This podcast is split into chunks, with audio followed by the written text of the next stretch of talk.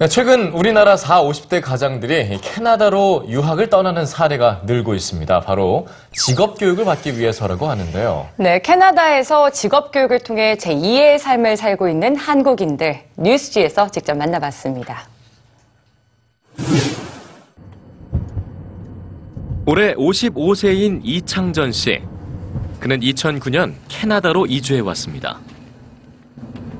아, 여기가 제가 2010년 1월부터 2011년, 그러니까 한 16개월간 제가 다녔던 쉐리단 칼리지입니다. 한국에서 대기업에 근무한 후 10년 정도 중소기업을 운영했던 이창전 씨. 그는 캐나다에 이주한 후 제2의 인생을 살고 있습니다. 이곳 지역 컬리지에서 컴퓨터 프로그래밍을 전공한 후 전산직 신입사원이 된 겁니다. 한국에서는 은퇴할 나이인 55세. 그는 어떻게 캐나다의 신입사원이 될 수 있었던 걸까요? 우리나라는 이 대학이나 이런 교육은 다 20대나 이럴 때 받아야 된다라고 생각을 하는데 여기는 어, 자기가 원하면 나이에 상관없이 대학을 다니는 것 같아요. 그리고 여기는 또 중요한 게 사진을 절대 붙여서는 안 돼요, 이력서에. 그러니까 그 선입견을 준다라는 것 때문에 사진 못 붙이게 하고 그다음 나이도 기재를 안 해요. 그러니까 저 같은 사람도 가능한 거예요. 그래서 취업이.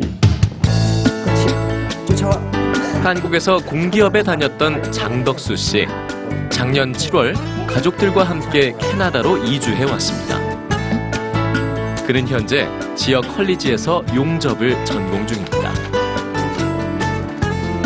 장덕수 씨도 처음에는 용접에 대한 선입견이 있었다고 합니다.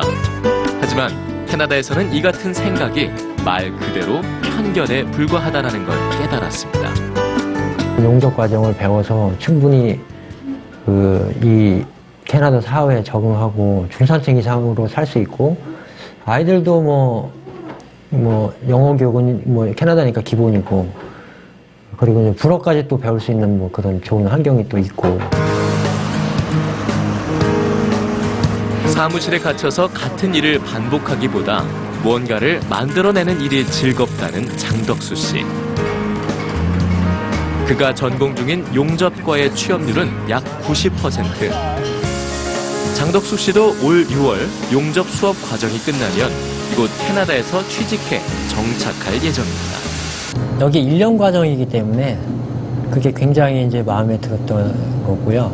기술이라는 거는 학교에서 배우는 것도 되지만 일단 현장에 나가서 이 트레이드 잡은 현장에 나가서 모든 경험과 내 그 커리어를 쌓는 게 저한테 유리하지 학교에 계속 붙어 있는다고 해서 내 커리어가 올라가지가 않거든요. 그러니까 그건 어떻게 보면 임금과도 연결이 돼 있기 때문에 자동차 판매와 정비를 같이 하는 한 유명 자동차 회사의 딜러샵에 근무하는 김우진 씨.